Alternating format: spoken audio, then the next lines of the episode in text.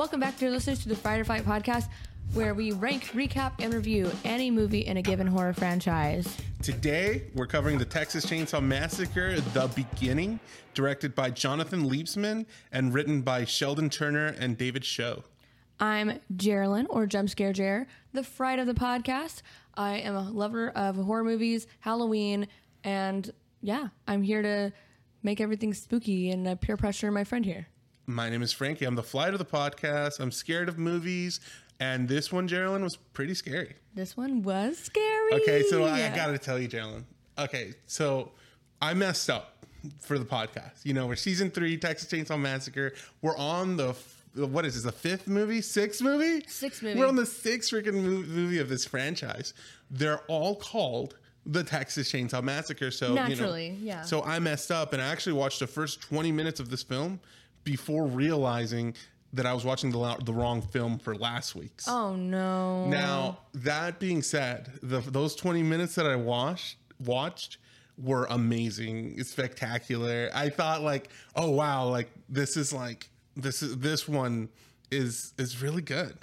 Yeah, this one's definitely one of the best ones in the entire franchise. Yes, yes. And I was really surprised how they did it because I, I wasn't sure if, you know, there's a sequel to the remake. I wasn't, I didn't know that, or really it's a prequel to the remake. I wasn't sure that it was like another remake or it was uh, like related to that first remake, and it is. Um, so I I was very surprised to see it. Uh, my history with this movie, I've actually seen a clip of this before. Really? When I was a kid, it would be on like Spike Television. I don't know if you remember Spike TV. I do remember Spike It would have like like a thousand ways to die and Yep. like a, a, a lot of masculine shows in general if i'm being honest but i think they were showing this movie when i was a kid i would be like in middle school i was way too young to watch it and it scared me so i only watched the one scene and even so i would like you know i had a remote and i had a recall button on the remote so one of them Yeah. would be on nickelodeon and then i would switch Yep. back like d- during commercials for spongebob or something um, but i enjoyed this movie i really did This movie is one of my favorites. And you know what's funny is Patrick has not seen a single film in this franchise, but last night I made him w- sit down and watch this one. I was like, if you need to, if you need to start watching any of them, you need to watch with this. You to start with this one right yeah i could see that because he's not a fan of like the original films a lot of the time. Like he's always like these are cheesy and lame. They're Mm-hmm. just not well done. But it's also like, dude, consider the times. um, It's not just that, but like I feel like it also even within all of that and identifying that, I think that's part of the appeal and the charm of horror movies. And I was Mm-hmm. Talking to Bailey recently, and I was thinking to myself, you know, there's another Bailey in this movie, but oh, my yeah, Bailey, another Bailey. my Bailey, I was talking to her, and I was like, you know what? I've been doing this podcast with Geraldine for a while now, and beforehand, you know, I, I, I really averse to the even the idea of violence and gore. Yeah. And while while I still have those traits, I do think I've like finally identified like, oh, this is the appealing nature of horror films. Like I I get Okay. it now. I get it now, and I didn't get it before. I'm excited. We've we've turned you. Hopefully, welcome to the dark side. Um, yeah, I I made him watch this one, and of course, naturally, I haven't seen this one in many years, but I enjoyed this movie the first time I saw it.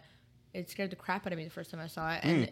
even as an adult, I'm still just like, man, like this this story is just so crazy, and Patrick did not like it. He didn't was- like this movie. Mm-mm. Oh, then there's no. I, There's- I was like- there's not a chance he'd like any of the other Yeah, I was like, "What do you mean you didn't like it? Like, what didn't you like about it?" And he was like, "I don't know. I just think it's kind of dumb." And I was like, "But you like all? You, I mean, no offense, because Okay. I love the Scream franchise." I was like, "But you like the Scream franchise more than you like this?" Mm-hmm. But I think it's because there's more humor in there, and this is more Yeah. grotesque. I will say, I think between all the films that we've covered so far, uh, you know, we, we've covered the three franchises, and Mm-hmm. that's Scream, Evil Dead, and now Texas Chainsaw. Scream is really fun. Yeah. Uh, it has a, a fun nature to it. The Evil Dead has a very, um, there's a word camp, Yeah, camp nature to it across the films. Uh, and, but those things are, are relatively absent um, in a lot of ways from Texas Chainsaw. And Yeah. when it does attempt to do those things, I feel like it fails It- yeah, it misses the mark. And I think this movie, you know, isn't fun like Scream, but I think that makes it better for it. I think so too. I think this one really like like the first like I oh, okay confession time. The Okay. first time I've ever the first time I watched this movie, All right. I cried.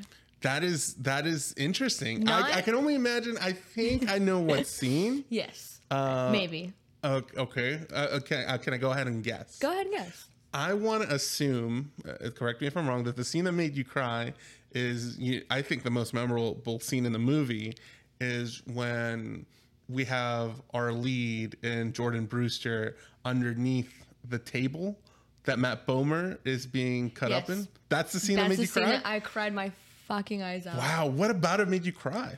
It's just sad to me because like to hear your person in pain or to see them in pain, Mm-hmm. but like to literally witness like they're dying and you can't do anything because you're supposed to be quiet otherwise you're going to also die.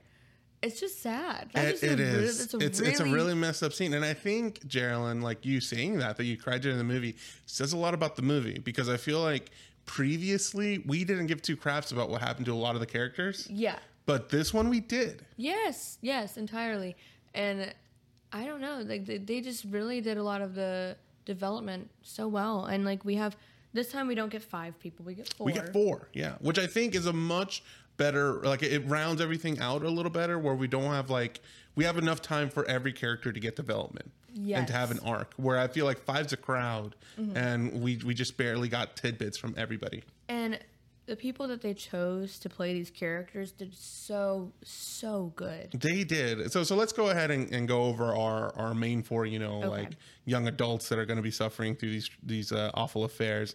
And that's Jordana Brewster who plays Chrissy, Mm-hmm. Matt Bomer who plays Eric, Diora Bur- sorry, Diora Bard who plays Bailey Or and Baird, I think. Diora ba- oh my gosh, Baird. Diora Baird who plays Bailey and Taylor Handley. Hanley, who plays Dean.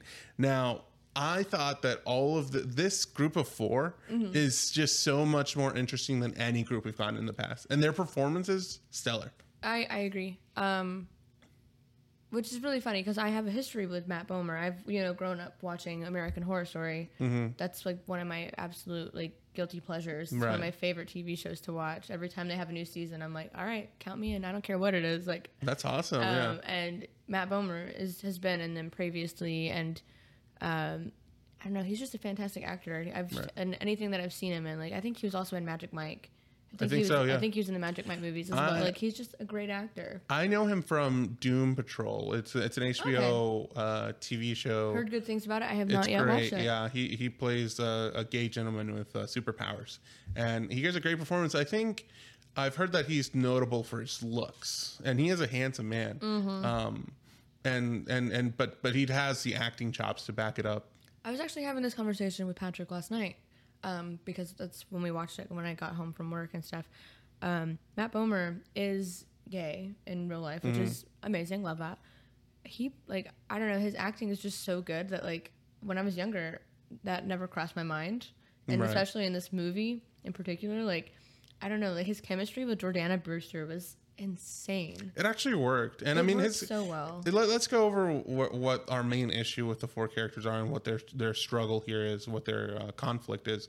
Is the, the four of them are be, are driving because two of them are going to go to the war at Vietnam. This movie takes place in '69.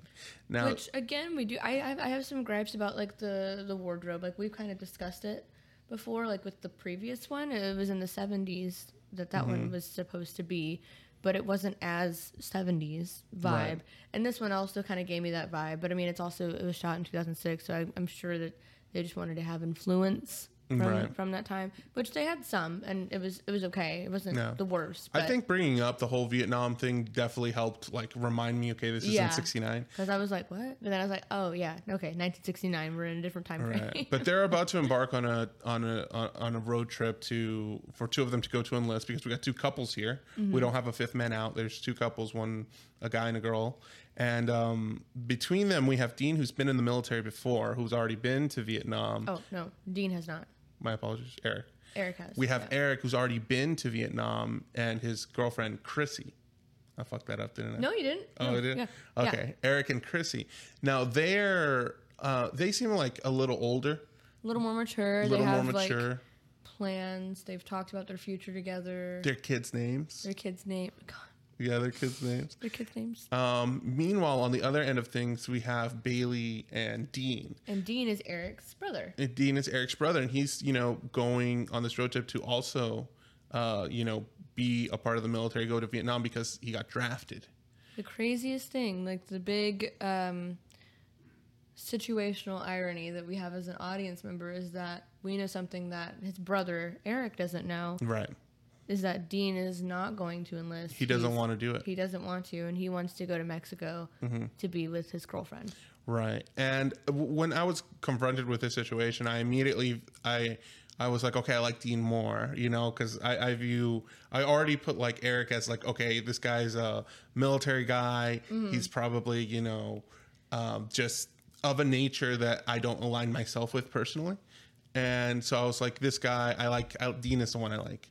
Um, but throughout the course of the film, I, I really grew to like Eric. And I think um, because once all that, all like the political stuff is stripped away, like Eric is just, it's just a really, you know, bold, tries to get his family situated, you know, try to be the leader and figure all this out. And I really, I really grew to appreciate that. Where I feel like in the other movies, we didn't really get that kind of a character. No, you don't. You just get like, I don't know, like people just making piss poor decisions, and or you don't get to know them well enough to even Mm-hmm. Like- like, make an opinion about them. Exactly, I agree with you. Like last film, like I feel like the person that would have been Eric. Um, I can't can't remember his name, but the main guy in the last movie that died first. Oh, um, started with a K. Kemper. Kemper. Yeah. So Kemper, I feel like was was that, but he, you know, he he never seemed like he took charge. He never seemed he really most of these movies that all the young adults are all really I, I can't think of a better word, but pissy, a little, you know, not sure what to do, not sure what's going on. But in this movie, I feel like Eric feels like he wants to save everybody that's you know everybody who's going on in this ordeal. There's always this really fun thing that happens in horror movies where there's this big like moral question, and it's like questioning your morality whenever Hmm. you're watching it because like these people, these characters do things, and you're like, would I do that in that situation? Or Yeah, like, definitely. because they're all like, I mean, like for example, in the previous one where they're like, should we just dump this body? Like, Mm-hmm. Yeah, it does make you think for sure. And I think this movie brings up a couple of those questions too. oh my god, yes. And that's one thing that Patrick said that really frustrated him Hmm. because at some point one of the characters is has a moment to escape Yes. and chooses not to. Right. And I think we dealt with something similar in the last film where like uh it, it was more of a morality thing like a like a decision making thing like should i leave the girl or not? Like and what it ended up being like i like you know i was jokingly saying that was this movie feels like it's trying to tell you never do good things for people uh, or because this is what'll happen apparently. Um but yeah these guys are gonna go off. They're they're kind of on a road trip. The film begins In 1939. and it does yeah it, Because we get the the, the full backstory to Thomas Hewitt, or which is great. I love this story. Like it, like to finally see it happening. Like, Mm-hmm. Yeah. like you know, he has a mother who works at a butcher shop, and she, well, meat packing plant is really more like it. horrible working conditions. She can't even go to the bathroom, and she's in pain clearly. And then her boss like gets in her face and like calls her all these terrible names and That's right. stuff. Um, and the baby, and which which is really funny because the way that this whole scene happens is that the baby just is like kind of squeezes its way out. But I mean, it is a muscle, and I'm sure if you push, it's how it would function. You, you know what, Geraldine? I'm not. I've never given birth, so I don't know. I haven't either. and I was thinking about this because to me, it just, I, I, I didn't think to myself because you know I'm a man Mm-hmm. that like th- that was unnatural anyway. In my head, that's how like births happen. Yeah. You just and it's out. But that's not the case, obviously. You know, it, it's a much more difficult time. Yeah. And it probably well, there are some people who could probably give birth that quickly. But it's not the common thing. It's not common. No. But um and then also like I, I don't know. It was just it was interesting. But I I mean I'm not critiquing I guess the birth of it because I don't really know. Right. I, I think maybe the movie was trying to say something like like that's how strong the baby is or something. Um, but yeah, she gives birth at the meat meat packing plant before dying. Uh, you know, the boss here, this gentleman, was really rude So rude. and you know abusive, really, yeah. to to his mother. But she ended up passing away. And then we get her name is Luda Mae, apparently is what the character name is. Mm. Luda Mae, but they also call her Mama in the movie. We get a young version of her going through the trash at this meat packing place. She's literally like eating pieces of meat, trying to I guess see if it's like old or something. I'm assuming Right. She's just- scavenging through the trash. yeah, I'm assuming this place in Texas just doesn't have like a lot of money, like this town Right. in particular.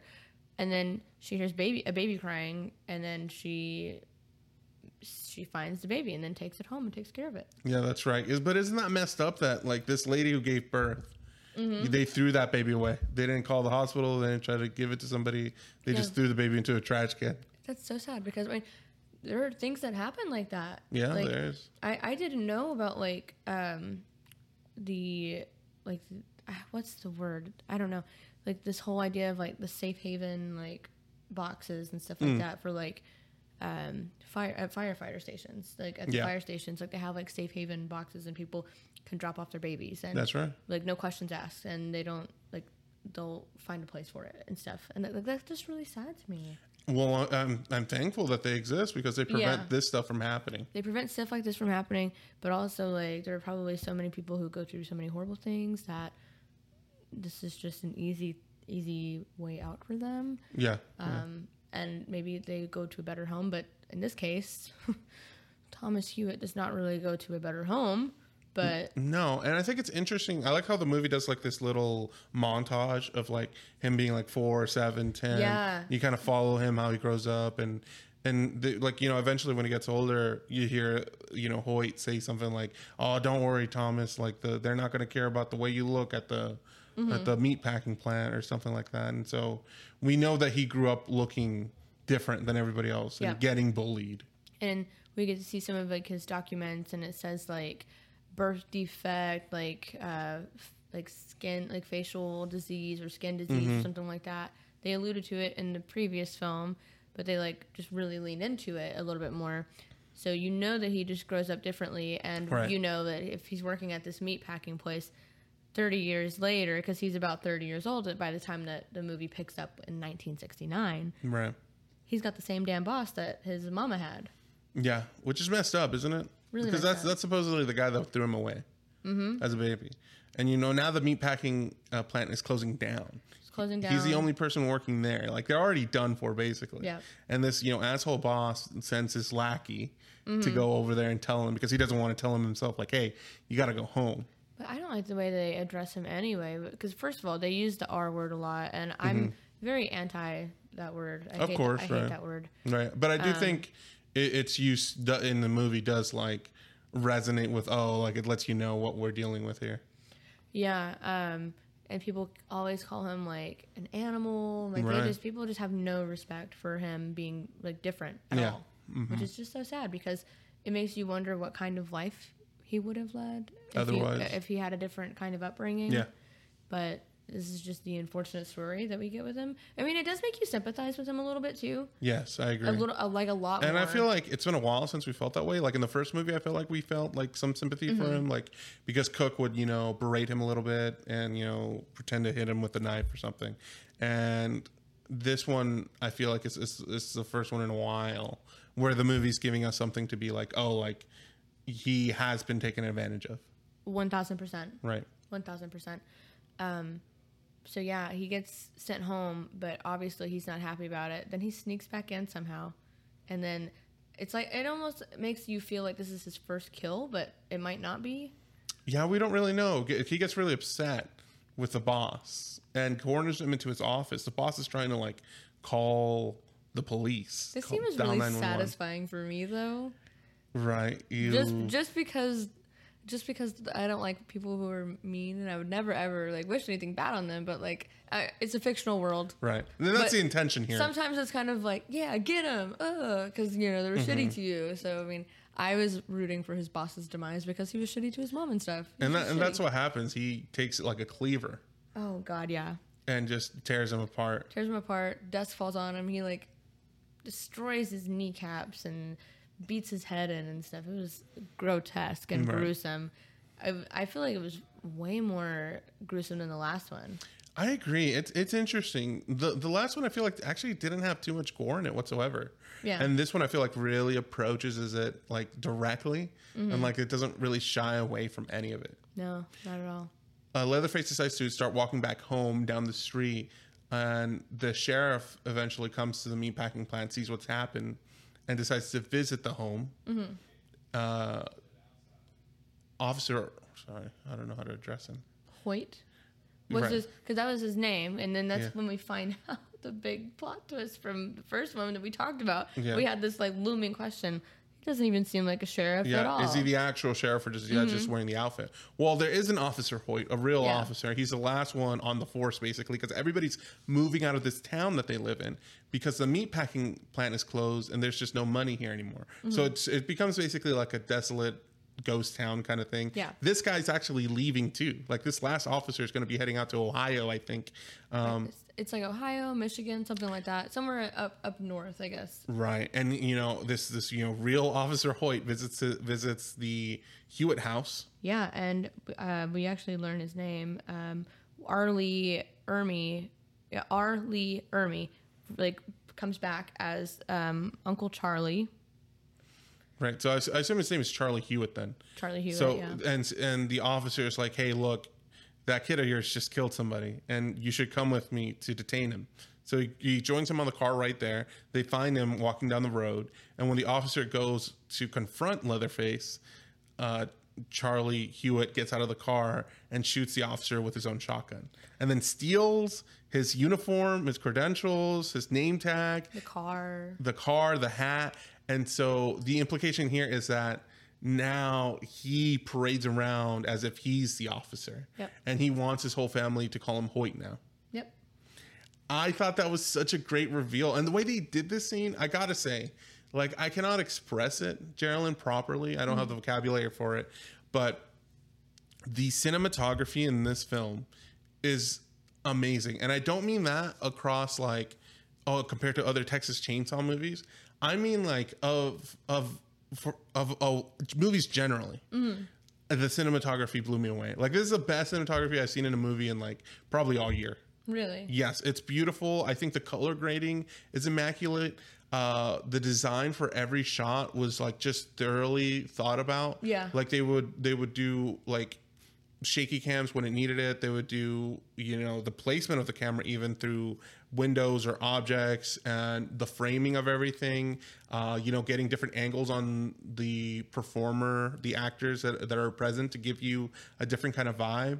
And they do it through all the characters, and it really adds to the film. I think. Like I think the the cinematography in this film is just amazing, and I don't know how to express it any better than that.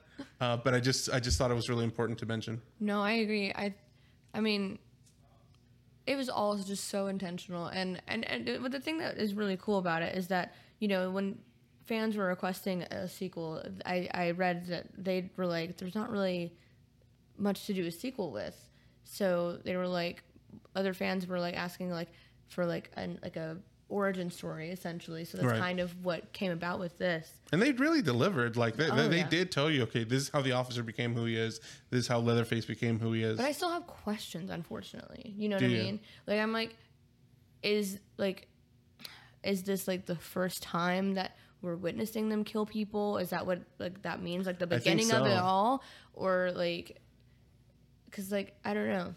I think this is the beginning of, of yes, of the that tradition. Just because there are very moments of like, oh, look what you did. Like they're gonna find them Like they're concerned Yeah. about being discovered, and they are also concerned about like, look at what you did. Like you started this, and now you kicked up a storm and all this. So I, it, it does give you the vibe that this is like the first killings that are occurring. which is crazy um, because this in general this movie has like a death toll including the cow of like 12 Yeah, high, huh? it's really high yeah. Um, but then we then like we get to meet this situation. We get to see what happens there. Um, and of course like hoyt or not the uncle now um, again like encourages like uh, and like really leans into Thomas or Leatherface in this movie for like backup, for like support.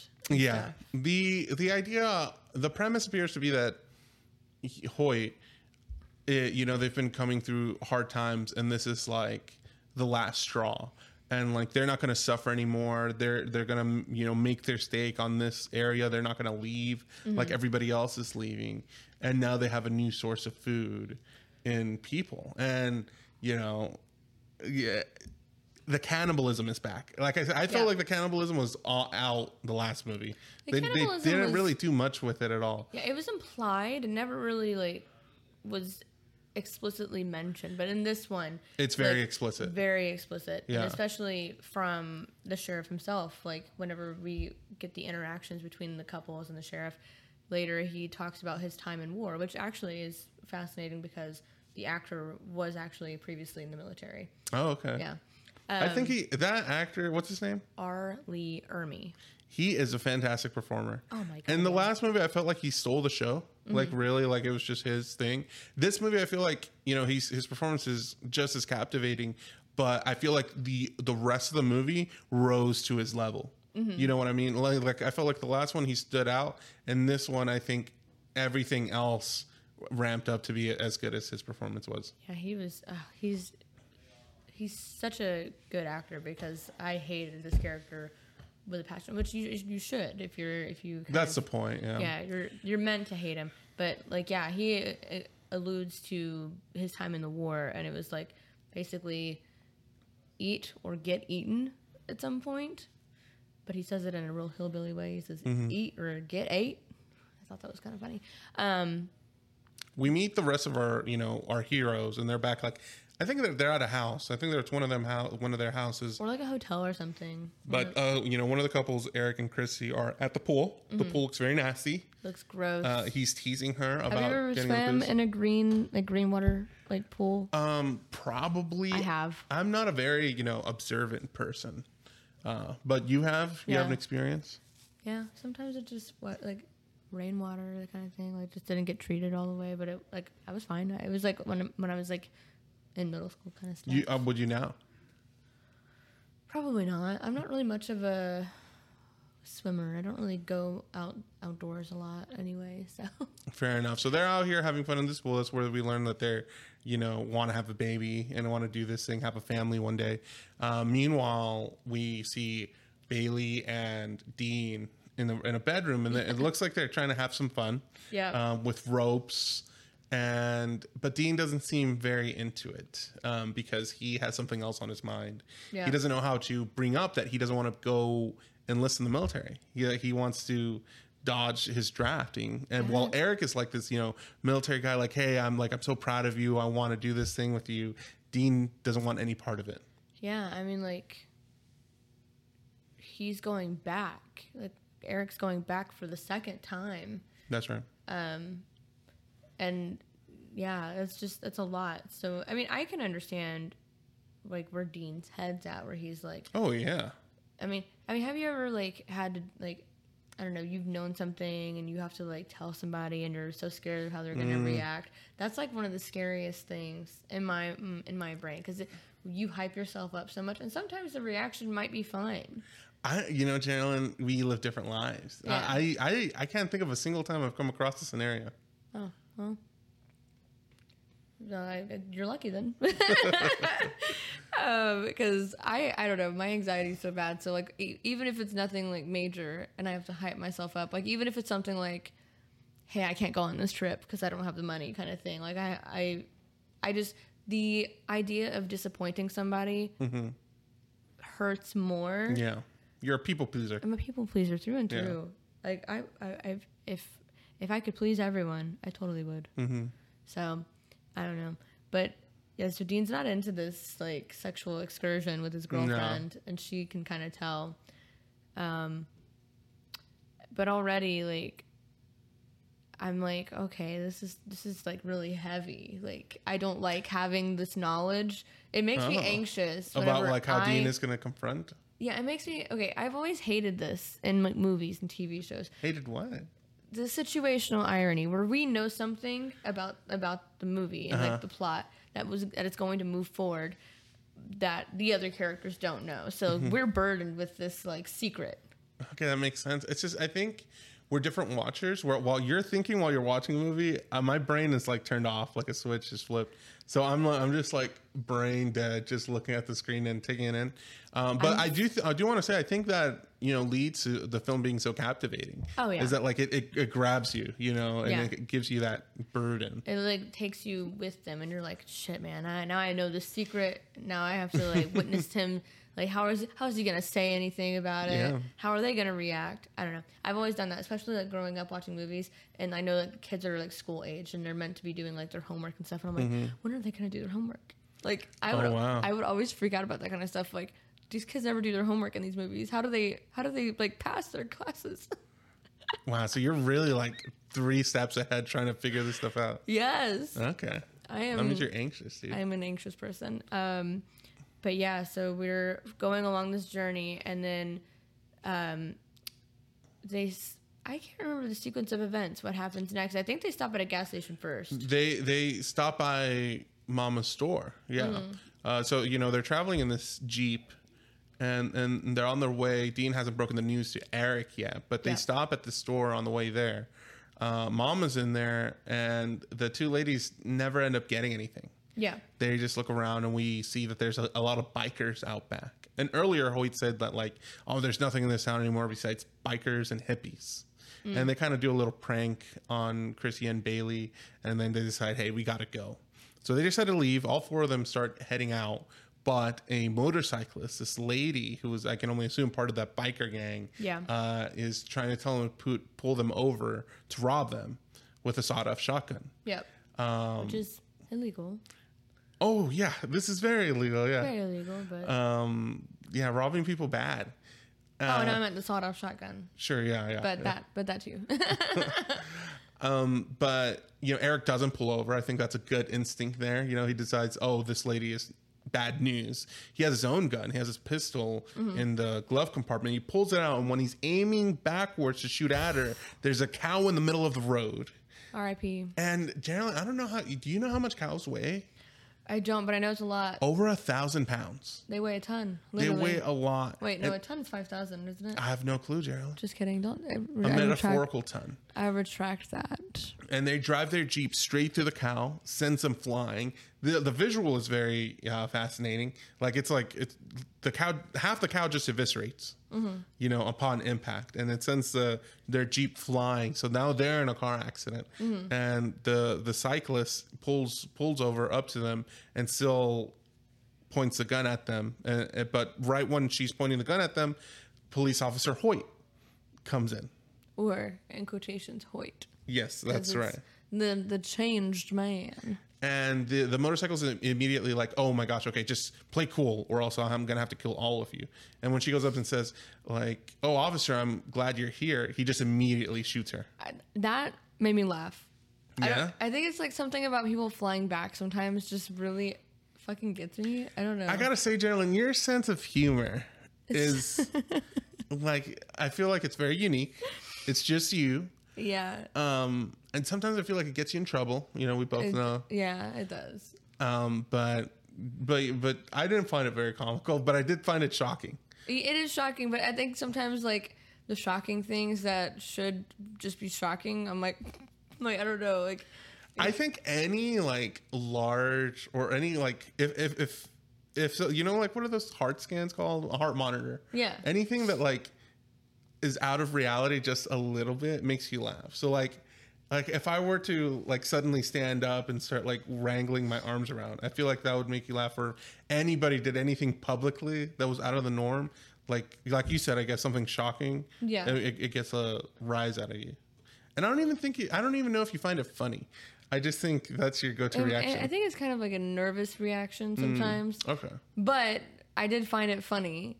Not not that the fact that not the character dying itself, but it was just like the irony because they think that they're safe, Mm-hmm. but they're not, and then it's just like, oh, I guess she goes flying back. I don't know. Right. I just don't understand, but I I understand. I do. I just this not my way of thinking. yeah, I- Right. yeah, but yeah, they're not safe. Um, she dead, She is dead. She's very dead. very dead. Fortunately for Jordana Brewster's character, Chrissy. Chrissy, she flew out of the jeep when they crashed. So so Officer Hoyt doesn't even see her. It's Yeah. only Eric Dean and Bailey. Uh, they gotta get interrogated pretty badly, and then he puts them in the car along with the dead body in the front seat and heads back to their house. You know, same house from the first movie. Um, and I think, I think the movie really shines because the way the movie is segmented, like we get the origin story, Yeah. then we get our introduction to the young adults, and then finally we get to the house. I feel like each part is so it, it's it's it's just a delight to watch the whole thing. Yeah, I agree. Um, it's a very good pacing as well. Like I didn't feel like I was watching it for very long. It was just it was a, good paced story. Um, but we did miss something very important. Is that this big secret is revealed during this uh, highly intense scene before the motorcyclist is like riding their ass. On, You're right. Um, Dean starts lighting his draft card on fire, Right. and, And Eric, tells Eric like, "Hey, "I'm not going." not going." And then Eric's like, I'm only going for you, basically. So then that's another thing that's like revealed is like, oh, he probably wouldn't even go a second time if it weren't for his brother. Yeah. But now he's kind of like shit out of luck because he's going to go because of his brother. And it's like, oh my God, this is a lot of information to take in. I feel like I'm burdened with all Yeah. this knowledge that I shouldn't be. And then now the officer, the uh, the the motorcyclist is behind them. So like, there's a lot of tension right now. A lot of yelling, and it all hits that climax when they run into the cow. And then um, the cop, ironically, finds the burned draft card and starts interrogating them and is calling them a coward. But this is where I really like fell in love with Eric's character because even though he's pissed off at his brother, like he's so mad at his brother for this, um, he's still gonna protect him no matter Yeah, what because he that's what that's who he is. He's a protector. he's he's like a, just a, just a stand up guy, and he's like, who who's Dean? Which one of you is Dean? And you know, so Matt Matt Bomer's character um, Eric is like, I'm Dean, Right. and he's he you know claims that he wasn't gonna go. It's just crazy, Right. He takes his brother's spot because he knows he'd get in trouble. Mm-hmm. So once they finally do get uh, back to the house, they get hung up. Uh, Eric and Dean do. Uh, Officer Hoyt starts like wrapping Eric in the saran wrap. That scene was real. I heard that. Yeah. That's in- incredibly like, intense and scary. Apparently, they let like left enough room by the chin, like to have like um, air come through. But like R. Lee Ermey, like just tells you so much about him as a person. Was like concerned for him, um, even though like this was like a scene that he had to like do with him. Like it just tells you enough about the person. Yeah, it was awful. And when he started breathing in, like uh, Eric did, Mm-hmm. like you saw like this saran wrap, you know, because he's having a hard time breathing, of course. You saw this saran wrap like go into his mouth and out of his mouth. Remind him, have you ever put a Walmart grocery bag over your head? Yes, because as a child we're all dumb. Like I don't know why like those intrusive thoughts as a as a as, as a child we as an I don't know you don't know what to do with those those thoughts and you're just like what if I just did it you know and that's what happens. You could do that, and I remember getting my ass Blowing it out. chewed out. for doing stuff like that. Really? Yes, because my parents would be like, "What are you doing?" and I'd be like, "I don't know." Like Now you, when's like, the last- you just don't have like an answer for it. yeah. When's the last time you've done it? Now, I was I mean I was really young. I've never done that in my really? adulthood. You should do it. no, Just nostalgia, you know. no. Well, anyway, this is finally the point where Dean, uh, you know, goes up and says, "You know what? It was me. It's not him. Yeah. he was just lying to cover for me. Yeah, I'm Dean. yeah. Right, because he's scared that his his brother's gonna die for him. right. And then he's like, "You were gonna let your brother like die for you," kind of thing. Like crazy. It's just intense. This movie is just that's the best word I can use to describe this movie is intense. They have this little scene where like now he lets Dean go and do like you have to do ten push-ups. Yep. But he's hitting him the whole time he's doing these ten push-ups. Could you do ten push-ups? It's like he's like 10, 10 push-ups and you're free. Do you think you could do that? Ten push-ups? I don't think I could. they were just in a car accident. I could do hundred push-ups right now. Just Okay, but I don't think I could do like like one good push-up. I think you could. I don't think I could. You're yeah, you, you go to the gym often. You're you're strong, powerful. You've been carrying like trays of glasses your yes, whole life. my upper body strength Mm-hmm. Very very little. I think you could easily at least do one. Okay, but if it like counted on like life or death at this moment, I don't know. Maybe my ass would do it. Maybe I'd do it. Right. He eventually is able to do it, Yeah. and Officer Hoyt goes away. Meanwhile, we cut back to our time with Jordana Brewster's character Chrissy, and she's trying to find the gun inside the jeep that's that you know got into the car accident. But Uncle Monty, you know, another gentleman in the Hewitt family, comes over with his pickup truck. Same character play, played by the same person, Terrence Evans. He returns on the screen, but in the previous movie, we remembered him as you know not having legs. Like right. he- He didn't have any legs. like- and this one, he can, you know, he's driving, he's out and about like normal. Yeah. Which I was like, interesting, because I didn't remember that. Like, this is my second watch through, I think, total, uh, out of, like, for this movie. Oh, wow. So I was like, I don't remember how this story unfolds, but I do remember him not having, like, legs. So at least up obviously that gives us that's showing us something, and I, I want to Yeah. discuss that in general here because it since this is a prequel, Yeah. we know we know certain aspects of, of what's going to happen in the story. We obviously know that Leatherface and Hoyt are going to make it perfectly fine because they're in the next Yeah. one, and we know that something's going to happen to Monty. Right, because that, I mean, these people still are in the next one. Are still in the next one, and that made me think like, well, then they can't all live Yeah. because. Be, and usually in these movies, one of them lives. Yeah. So I was thinking to myself, what are they going to do? Or like, are they going to come up with a solution, or are they just going to kill them all?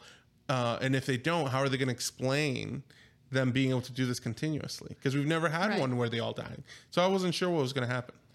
Yeah, I agree. Um, I forgot that aspect for a moment, so I kind of got my hopes up for like the final girl. Oh, And then I do have a gripe about that scene um, that we'll later discuss for sure, but because like realistically, it just it doesn't it doesn't work for me. okay. Well, But we'll get to it. We'll get to it. Eric eventually escapes. You know, he gets he kicks off a thing and drops down from the the thing that he was hanging on, and he goes up to his brother and it's like, "Hey, I'm going to put you somewhere safe." Meanwhile, he goes inside. He throws a rock through the window. He wants to go rescue Bailey, who's strapped up uh, under a table. Under a table, which is ugh. the things that this poor girl has to go through in this movie, absolutely ridiculous. Because I will say that it is implied, um, big trigger warning, that she's sexually assaulted, Yes. which um, she uh, horrible, horrible. You know what, Geraldine? I, I want to say in her character specifically, I feel like she goes through the most in this movie. And by the end of all her torture, she, you know, is traumatized. She's kind of over it. Um, and she's broken.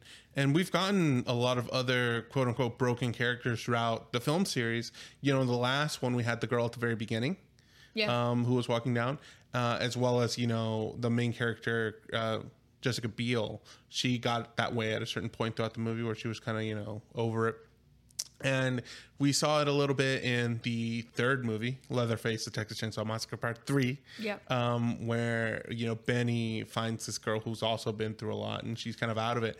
Now, I want to I, I mentioned those to to bring up just to say that uh, Bailey's character in this movie, she like exemplifies that the best, in my opinion, Oh, yeah, because yeah. She, by the end of it, she is like barely cares about what's going on. She isn't screaming. She doesn't appear to be scared anymore. And I think this movie, for the first time, like really justifies it and really Mm-hmm. like brings it to fruition from like the beginning. Because in this scene, uh, Eric saves her yeah, you know and bailey finds herself a few times the, across the movie being saved Yeah. um but each time it doesn't amount to much It doesn't. so so you know uh, that would lead her to like resign herself to to what's going on with her like these people are so desensitized because we have Mama again in the kitchen, and the lady from the other Texas Chainsaw like movie with Jessica Biel, the the the lady who had the T. the tea and like the weird daughter or something that was living with her where they had stolen that baby. So she's back in it and they're both like literally having um they're talking kind of like old lady gossip situation. yeah like, you while know. bailey's strapped up underneath Bailey's the table Underneath the table, and the like the table is moving, and I was like, "Oh yeah, okay." So she's under this table, and they're not doing anything about it. Like they're just like going on about their conversation as Yeah. if she's not even fucking there, which is just so weird. Like the Mm-hmm. the desensitization of what they're doing and what they're witnessing. Like they're they're literally treating these people like like meat. Well, that's what it is to them. Yeah, that's what it you know, it's just food. Survival. Yeah, exactly. Uh, you know, it, it, they're starting to have a hard time when Eric throws that rock through the window. Mm-hmm. Uh, Ma- Mama starts calling for Hoyt. Mm-hmm. He's you know trying to get a shotgun. He starts yelling for Thomas to, to come up, uh, while Eric uh, get, gets her untied. Mm-hmm. Um, while blocking Hoyt by shoving one of the ladies against the door. That seems funny. Yeah, and so the, the the plan now is for Bailey to go out get the tow truck and for Eric and Dean to hop on it and they can all scurry their way out of here. Yep. But when Leatherface came up there, he brought one of his tools. It looked like a little what would you say it is, Sherilyn? It looks like a hook. It looks like a hook that he could, you know, carry with his hand. Yeah. And while Bailey's driving away, he hooks her with it and drags her In out of the truck. Chest, too. It looks very painful. looks very painful. Yeah. And so Dean and Eric are like, oh no. And they turn around and, and you know, Officer Hoyt is there. Yeah. So they're in trouble. Uh, this leads for Eric to be taken to the basement Yep. with Leatherface. Bailey is tied upstairs in a room somewhere. And Dean. Well, I know that Eric definitely antagonizes Hoyt because he's like, "Shoot me! Like you, you think that you're a soldier? You could go ahead, shoot me!" Like literally puts his head to the, the barrel of Mm-hmm. whatever gun. Um, but for whatever reason, Hoyt doesn't shoot him. Well, he can't because like like they're food to them. And I don't know if you know, you when you eat like cows and stuff, when you slaughter them, if they if the cow is scared, it'll ruin the meat. So the cow, so you they can't be scared when they die, and so so he doesn't shoot him in this situation because he's not primed for it or whatever. Interesting. Uh. I didn't, I didn't. I don't really know much about like how my food is made because I don't want to know much about how my food is made because it'll make me not want to You know, eat it. Paul McCartney said, you know, if slaughterhouses had glass walls, everybody would be a vegetarian. Probably. Um. Anyway, you know, wh- like you're right. Eric is antagonizing Hoyt, uh, and Dean is trying to run away during this moment. You know, he's giving him like I think Eric right here is actually prepared to die so that Dean can get away. Um, but while Dean is running away, he steps into a bear trap. God, yes. How painful does that have to be? I can't imagine, but you know, there's just so many influences that I see from like these movies that we're watching and going back through and watching and stuff like that that are in like Dead by Daylight and stuff like I that. think it's crazy. I think Texas. So you know, I'm not super familiar with horror movies, mm. but I think out of all the ones I've seen, at least Texas Chainsaw seems to be the one that's most influential on that video game on Dead by Daylight. it's really because crazy. between like the lockers, the hooks, the, the traps, it's so much like the video game. So Mm-hmm. obviously, these movies had strong influences on that. one thousand percent. There's also a Texas Chainsaw Massacre video game. That's right. I haven't played it yet, but uh, it is available to buy now or a pre-order. I think it's still be, it's still being made. I believe. It's another asymmetrical game, isn't it? Like Dead by Daylight. I think so. I think it's from the same developers who did the Friday the Thirteenth video game. Mm. So I, I have no idea how it's meant to be or anything about the licensing of it. But hopefully, it's not an issue, so they can have like longevity there. Right. Um, but yeah, like, um, then you know Eric gets thrown to Thomas Thomas Hoyt, Uh, not Thomas Hoyt, Thomas Hewitt, because those last names are similar. gets thrown to Thomas or Leatherface, and uh, this this the scenes that ensue from there incredibly painful. Right. So, like I said, at this point, Bailey's upstairs. Dean is left outside in the trap, and Eric goes downstairs with Leatherface in the basement. Leatherface, like this, the way that Eric is held down with like, like steel, basically. Yeah, like on his neck, around his- arms, wrists, Yeah. ankles, and they're like he takes a hammer and screws them into the board Yeah. that Eric is laying on. And from them it looks like he starts skinning his forearms. And it looks awful. It looks and awful. painful. because you can see that he's like started like like he'll he's cut off some of his clothes and stuff to get access to the skin and stuff. So from there, it looks like he's literally skinning him alive. That is what it looks like, yeah. And you see the muscles that are lying underneath the skin. And I think that's what really sells it. Meanwhile, Chrissy is trying to find some help. She comes across another motorcyclist, Mm-hmm. and apparently the biker from earlier is his girlfriend. Yeah. So he agrees to follow her back to the house so that he can get his girlfriend back. He's not very concerned with her friends. No, he's not. He's kind of an asshole anyway, but they were kind of assholes to begin with. Um, his character is Holden. That's his name. I don't even know if we ever learned that name. I don't think so. Um, but it's played by Lee Tergesen. Um, he was kind of a badass though. Once he finally like reached the house and got in there, I was really like hopeful. I was like, "Help has arrived." Finally, help is here. He has a gun and he's here, you know, he's seeking vengeance. He's trying to get his girlfriend. So the first person he sees is Monty. Oh, And he shoots he shoots him in the leg. in the kneecap. Yeah, in one of his knees. Yeah. Uh, you know, Hoyt gets alerted to this and then he sneaks up from behind them, the biker does, and tells him to take him to his girlfriend. He ends up taking him to Bailey. And he goes like, "Oh, this isn't your girlfriend. You don't want to see the other girl." And he starts getting mad. By this point, Thomas Leatherface finally comes upstairs and throws him on top of his chainsaw. God. And so now you have the biker laying on the chainsaw in the same room that Bailey is strapped down to a bed, and Leatherface just turns the chainsaw on, revs it up while the biker's laying on it, and just picks it up and slices him in half.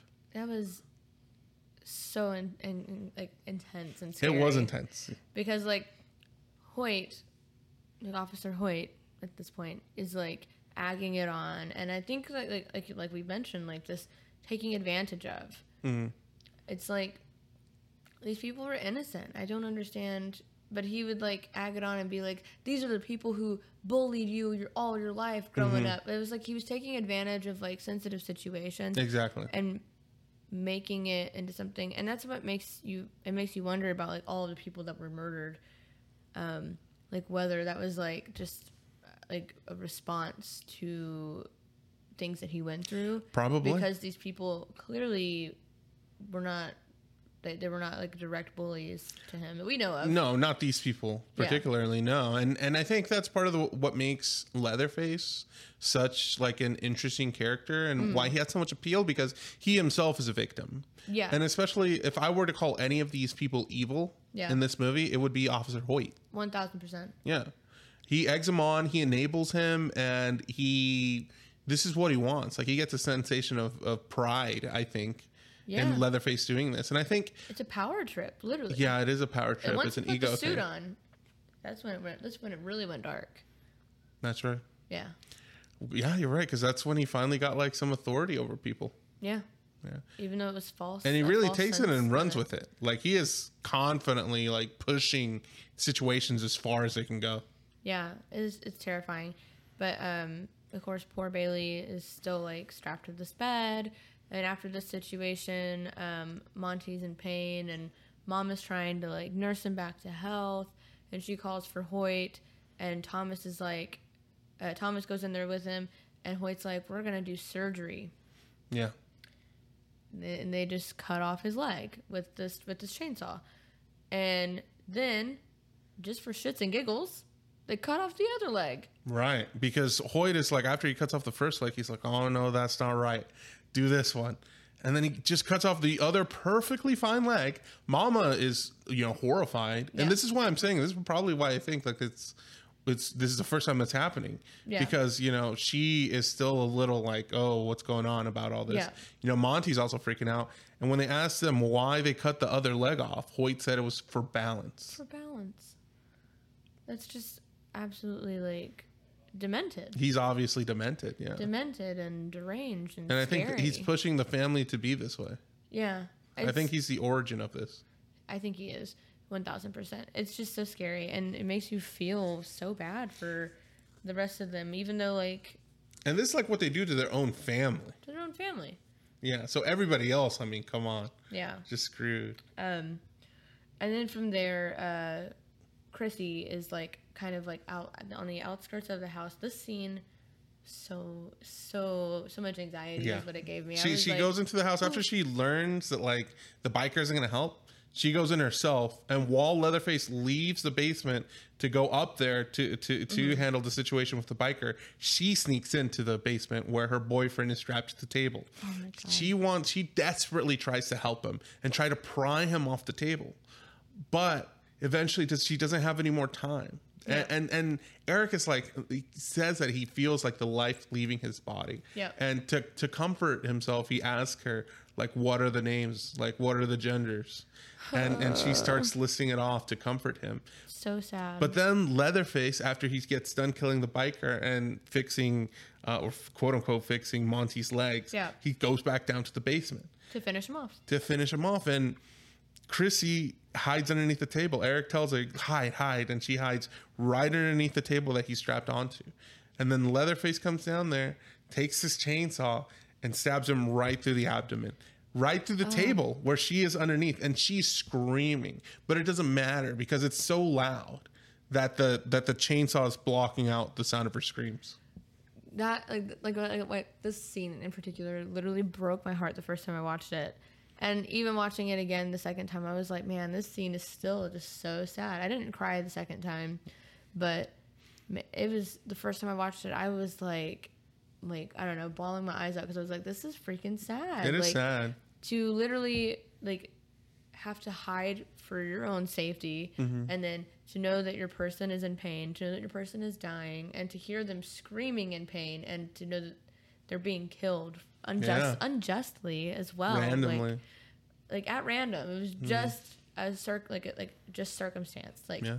it's so crazy and i don't know it just really that one just really broke my heart And I think that's a testament to the movie. We got characters that we actually care about, Yeah. have motive, have lives that they're actually interested in leaving. It's just not random kids anymore. Mm-hmm. And I think that that's why this movie is, you know, a league above a lot of the other ones. yeah Um, now Chrissy is a little like, I mean, come on, she just went through the worst thing that could possibly happen to her, and she walks up, and the door's right there.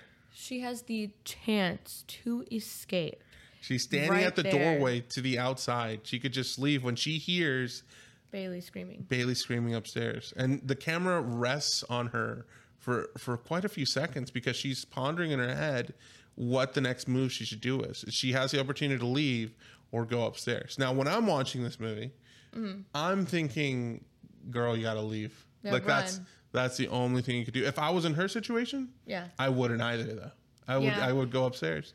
Because, I mean, what other options do you have? I mean, how far could she realistically get?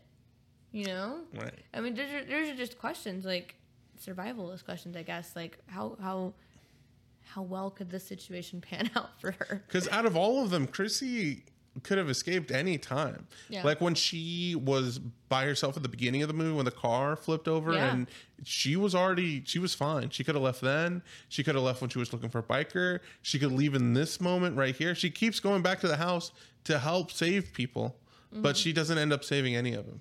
She doesn't end up saving any of them, nor herself. No, she ends up going upstairs to Bailey, uh, and while Bailey's getting rescued again. This is this is the scene, by the way, that Patrick was like, "Man, fuck this movie. I hate this," because he was like, "She could have just left," and I was like, "But I mean, that, it's the beginning. Like, it's not like Do you think if if, if uh, you were strapped upstairs and this was Patrick at the doorway, he would leave my ass." you think so? Yes, Nah, he would go. He says that, but he'd go upstairs and come get you.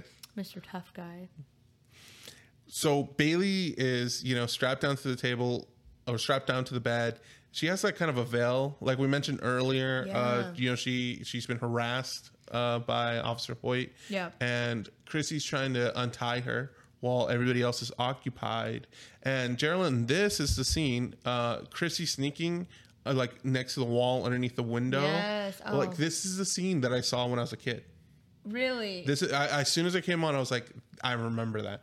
And and w- before we started doing this season on Texas Chainsaw Massacre, that was my only frame of reference. Uh, her crawling underneath there, and me thinking this is much too scary for me to watch because it is tense. yeah. Oh my gosh. Like you're like. They could get caught at any moment, and then like the scene where she's like right past the window, and it's like loud music, and you're like, "Oh my god, Hoyt's there! He's he's Yeah. looking right down at her." But no, it's like, He sees his reflection. Yeah. yeah, but that's Uh, just a testament to his character too. yeah. He is only there for his gain, and there's like, I mean, how much gain is are you like hoping for here? There's not much that you can gain. Yeah. I guess. But he has so much determination, Oh yeah. like like an unhumanly amount. She eventually gets to Bailey, but when she starts untying her, Officer Hoyt comes in. Yeah, and this scene, I, I hate it when stuff like this happens. Like again, like Bailey's like, they know you're here. I'm like, ah, like I hate stuff like that because then it just makes me even more anxious. Right. Um, we Geraldine, yeah, we got lucky last movie. I feel like Yeah. we didn't have to go through a fifth dinner scene. We did it, but we, we got one here. We got one here. Now I want to discuss this with All you right. because I know with the last one, I was so happy to not have one. to not have one. And I I heard some people uh, disappointment in the remake 2003 that we Mm-hmm. watched last week. It was that there wasn't a dinner scene. yeah. That you know, like the original had a dinner scene. You're remaking it, and you leave out one of the best parts of the movie. I was not of that mindset because Yeah. all of the other ones have dinner scenes, and I hate them all. I agree. Um, this one did it differently. I don't know. I I liked what happened there um, because there's also it's not just the one person. They- I don't know. They involved Dean is still around. They involved um, Bailey is still there, but th- at this point she's so broken. She's They're missing all her teeth. She's missing all her teeth. They're literally like cutting off all of her ha- like her hair. Yeah. And Mama is singing "Hush, Little Baby," which is terrifying. Yeah. Um, and then you have like the family, like Monty's being fed food because he's in so much pain after having his whole legs chopped off. yeah, just chainsawed right off. Just chainsaw. and he's at the dinner table and they're trying to feed him soup and it's just rolling off his chin Yeah, I mean, it's just, I don't know. There's just something different about this one where it's also kind of semi rewarding because Chrissy's character is also determined. She has Eric's determination as well. yeah where she's like, I'm determined to save the people that I care about, and I'm not going out without a fight. except now when she's finally taken to the table she's like you said she is very confrontational oh, she's Oh, like yeah. all right go ahead you know like do your freaking thing you know and starts disrespecting him and little mama's like i will not have you talking about the family She like calls that him like she like mentions like, are you like do you only like something about like an incest like like implies incest yeah relationships, which made me laugh Mm-hmm. because I know that that's like a, a trope in some horror movies and stuff. Like with, I believe it's the Hills Have Eyes. It's inbred, um, like an inbred trope kind of thing. Um, like that kind of stuff is just kind of interesting to me because the I don't know. Also being from Tennessee, like, from the south from the South, that's like a thing that people make fun of, like kissing cousins and shit like Mm-hmm. right that. but who in their day hasn't you know what i mean it's just a part of growing up Oh my god. dean is knocked out at the table Yeah, I really didn't know. I, it, it, it had been so long that I did not remember what had happened, like what was going to happen next. Well, I was surprised because they end up slicing through Bailey's throat, and she was she seemed pretty okay with it. She was ready to go, and they even Mama even said like like go on Thomas, set her free, you know. Yeah. And maybe that is like uh, mercy in some way or another. She, it was so sad because you could just see her defeat. Ugh. And then, of course, unfortunately, when Dean does wake up and he sees her dead next to him, like he's upset.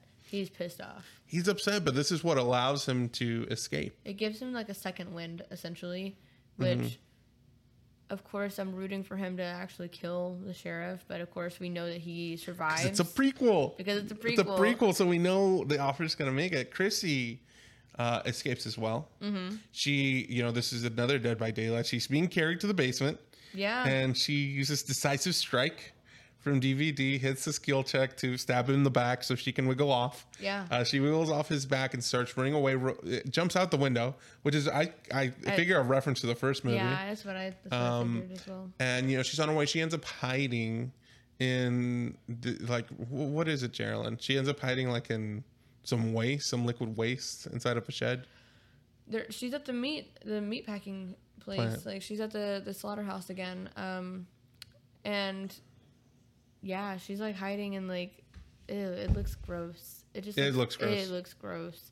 There are like different pools, I guess, maybe where they're like soaking something. I don't know. I have no Yeah. idea what it could be, but it's It looks bloody and gross. Leatherface is chasing her. He's he's after her, and this is you know when Dean wakes up, gets gets himself untied, and then gets Officer Hoyt starts smashing his face Mm. Yeah. against the the concrete porch.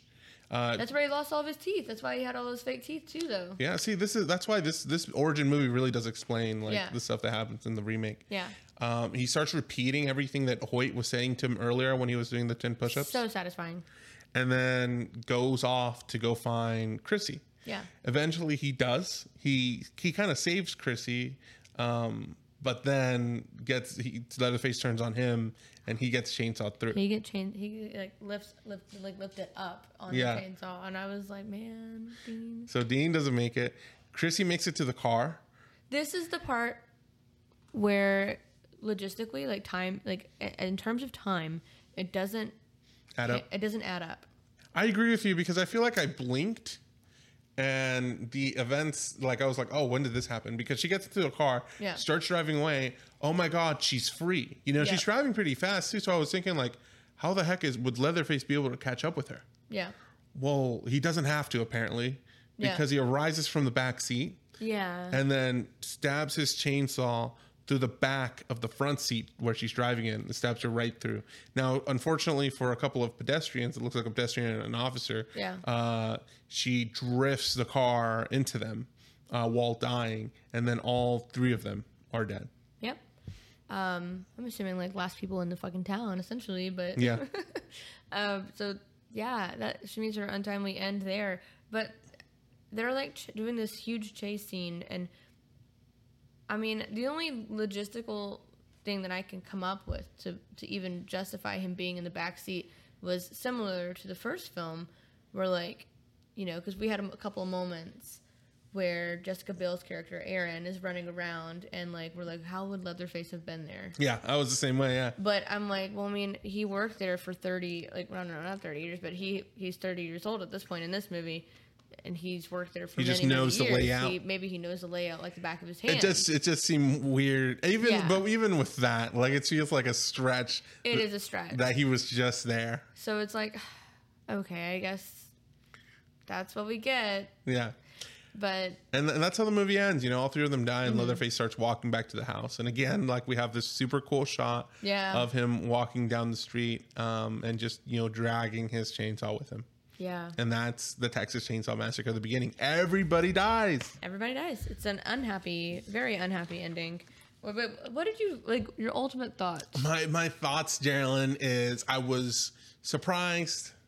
Um, I was watching this movie, and no offense to all the Texas Chainsaw Massacre fans out there, I know I I you know have grown to enjoy this as well, this franchise as well. But I was thinking throughout this movie, wow, they made a competent film. Yeah. Like this movie is so like I know I talked at the beginning of the podcast about the cinematography and I'm Yeah. serious about it. I'm like some of the best that I've seen out of better than any movie I've seen this year.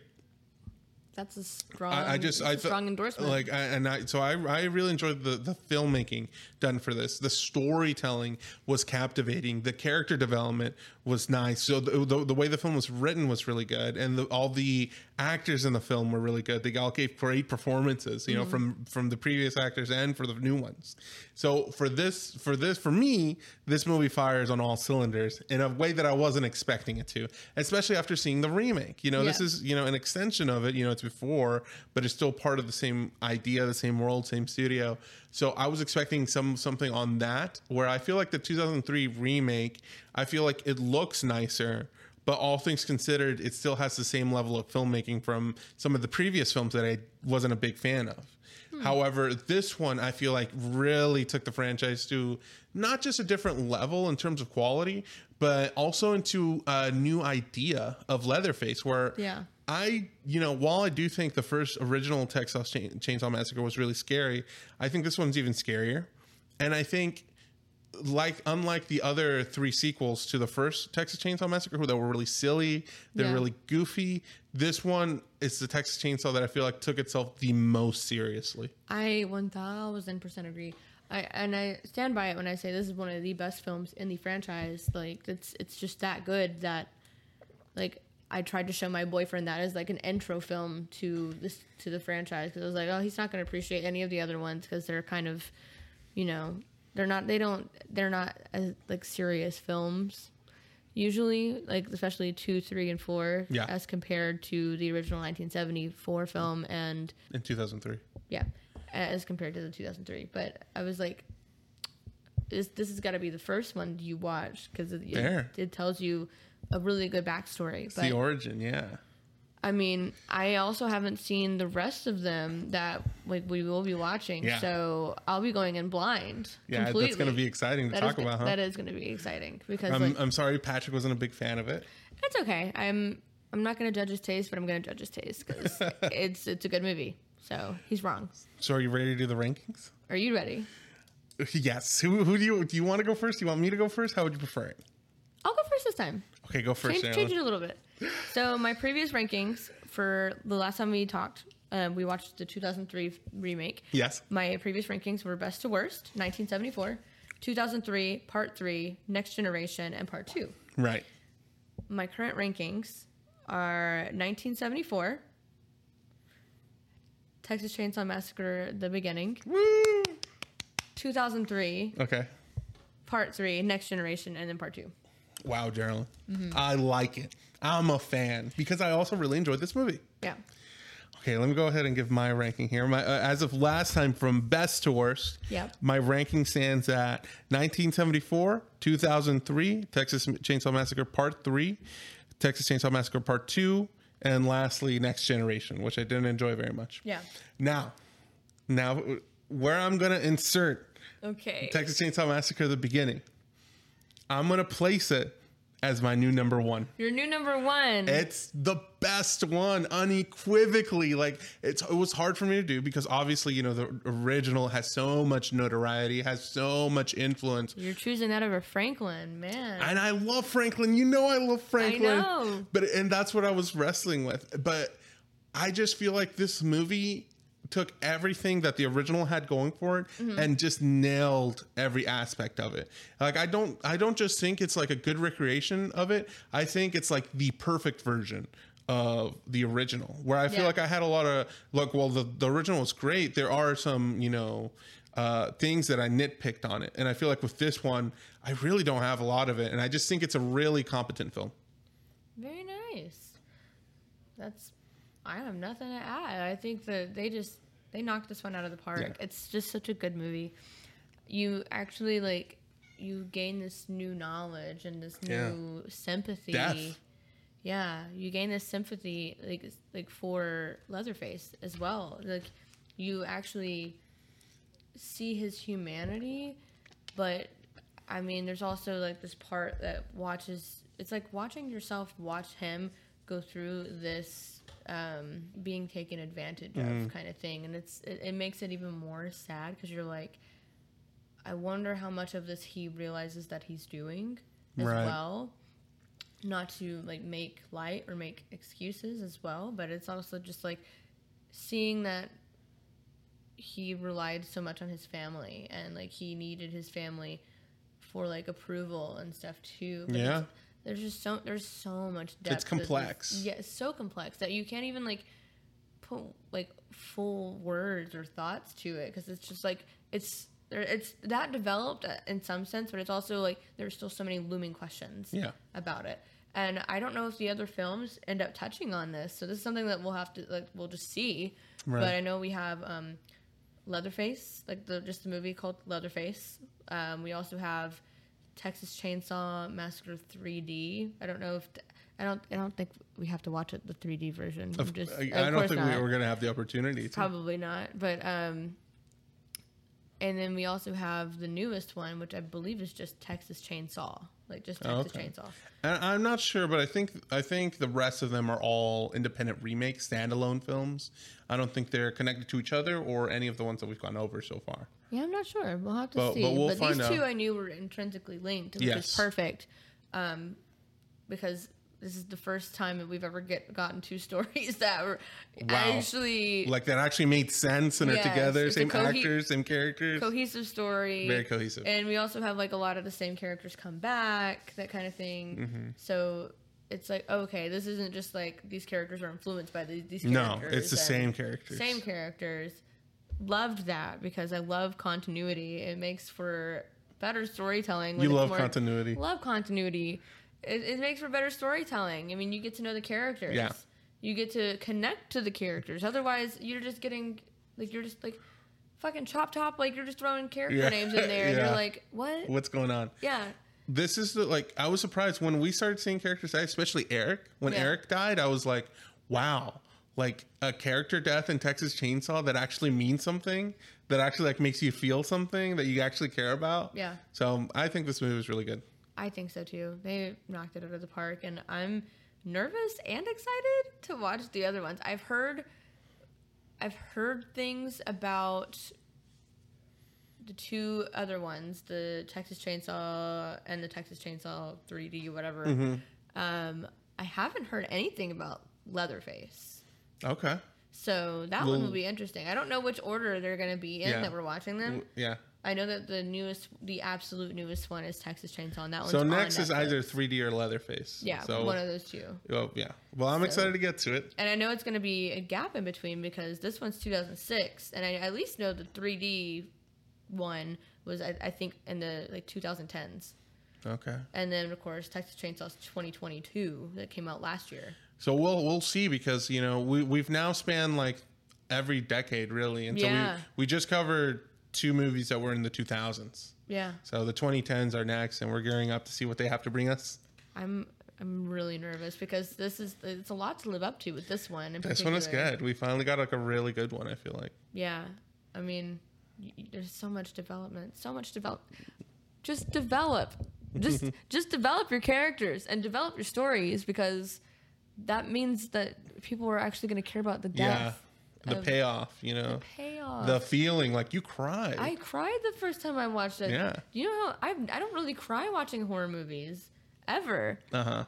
Like that says a. But this one had significance. It did because I mean I also like am a, am a sucker for romance, you know, Mm-hmm. and I have like a partner, like a life partner that you know I plan to see the future out with. Mm-hmm. So it's like thinking about like oh my god, like what would I do in that situation? Like Yeah. even provoking that kind of thought.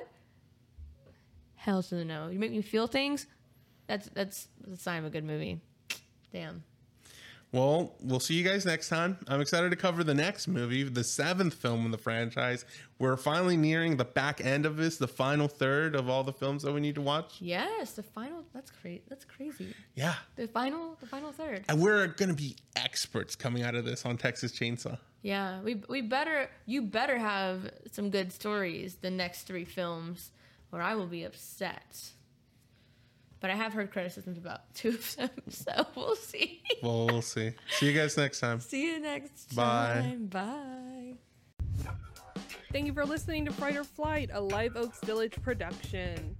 This episode was hosted by Geraldine Johnson and Saul Alberto Arzmendi Ochoa. Edited by Geraldine Johnson and music composition by Saul Alberto Arzmendi Ochoa.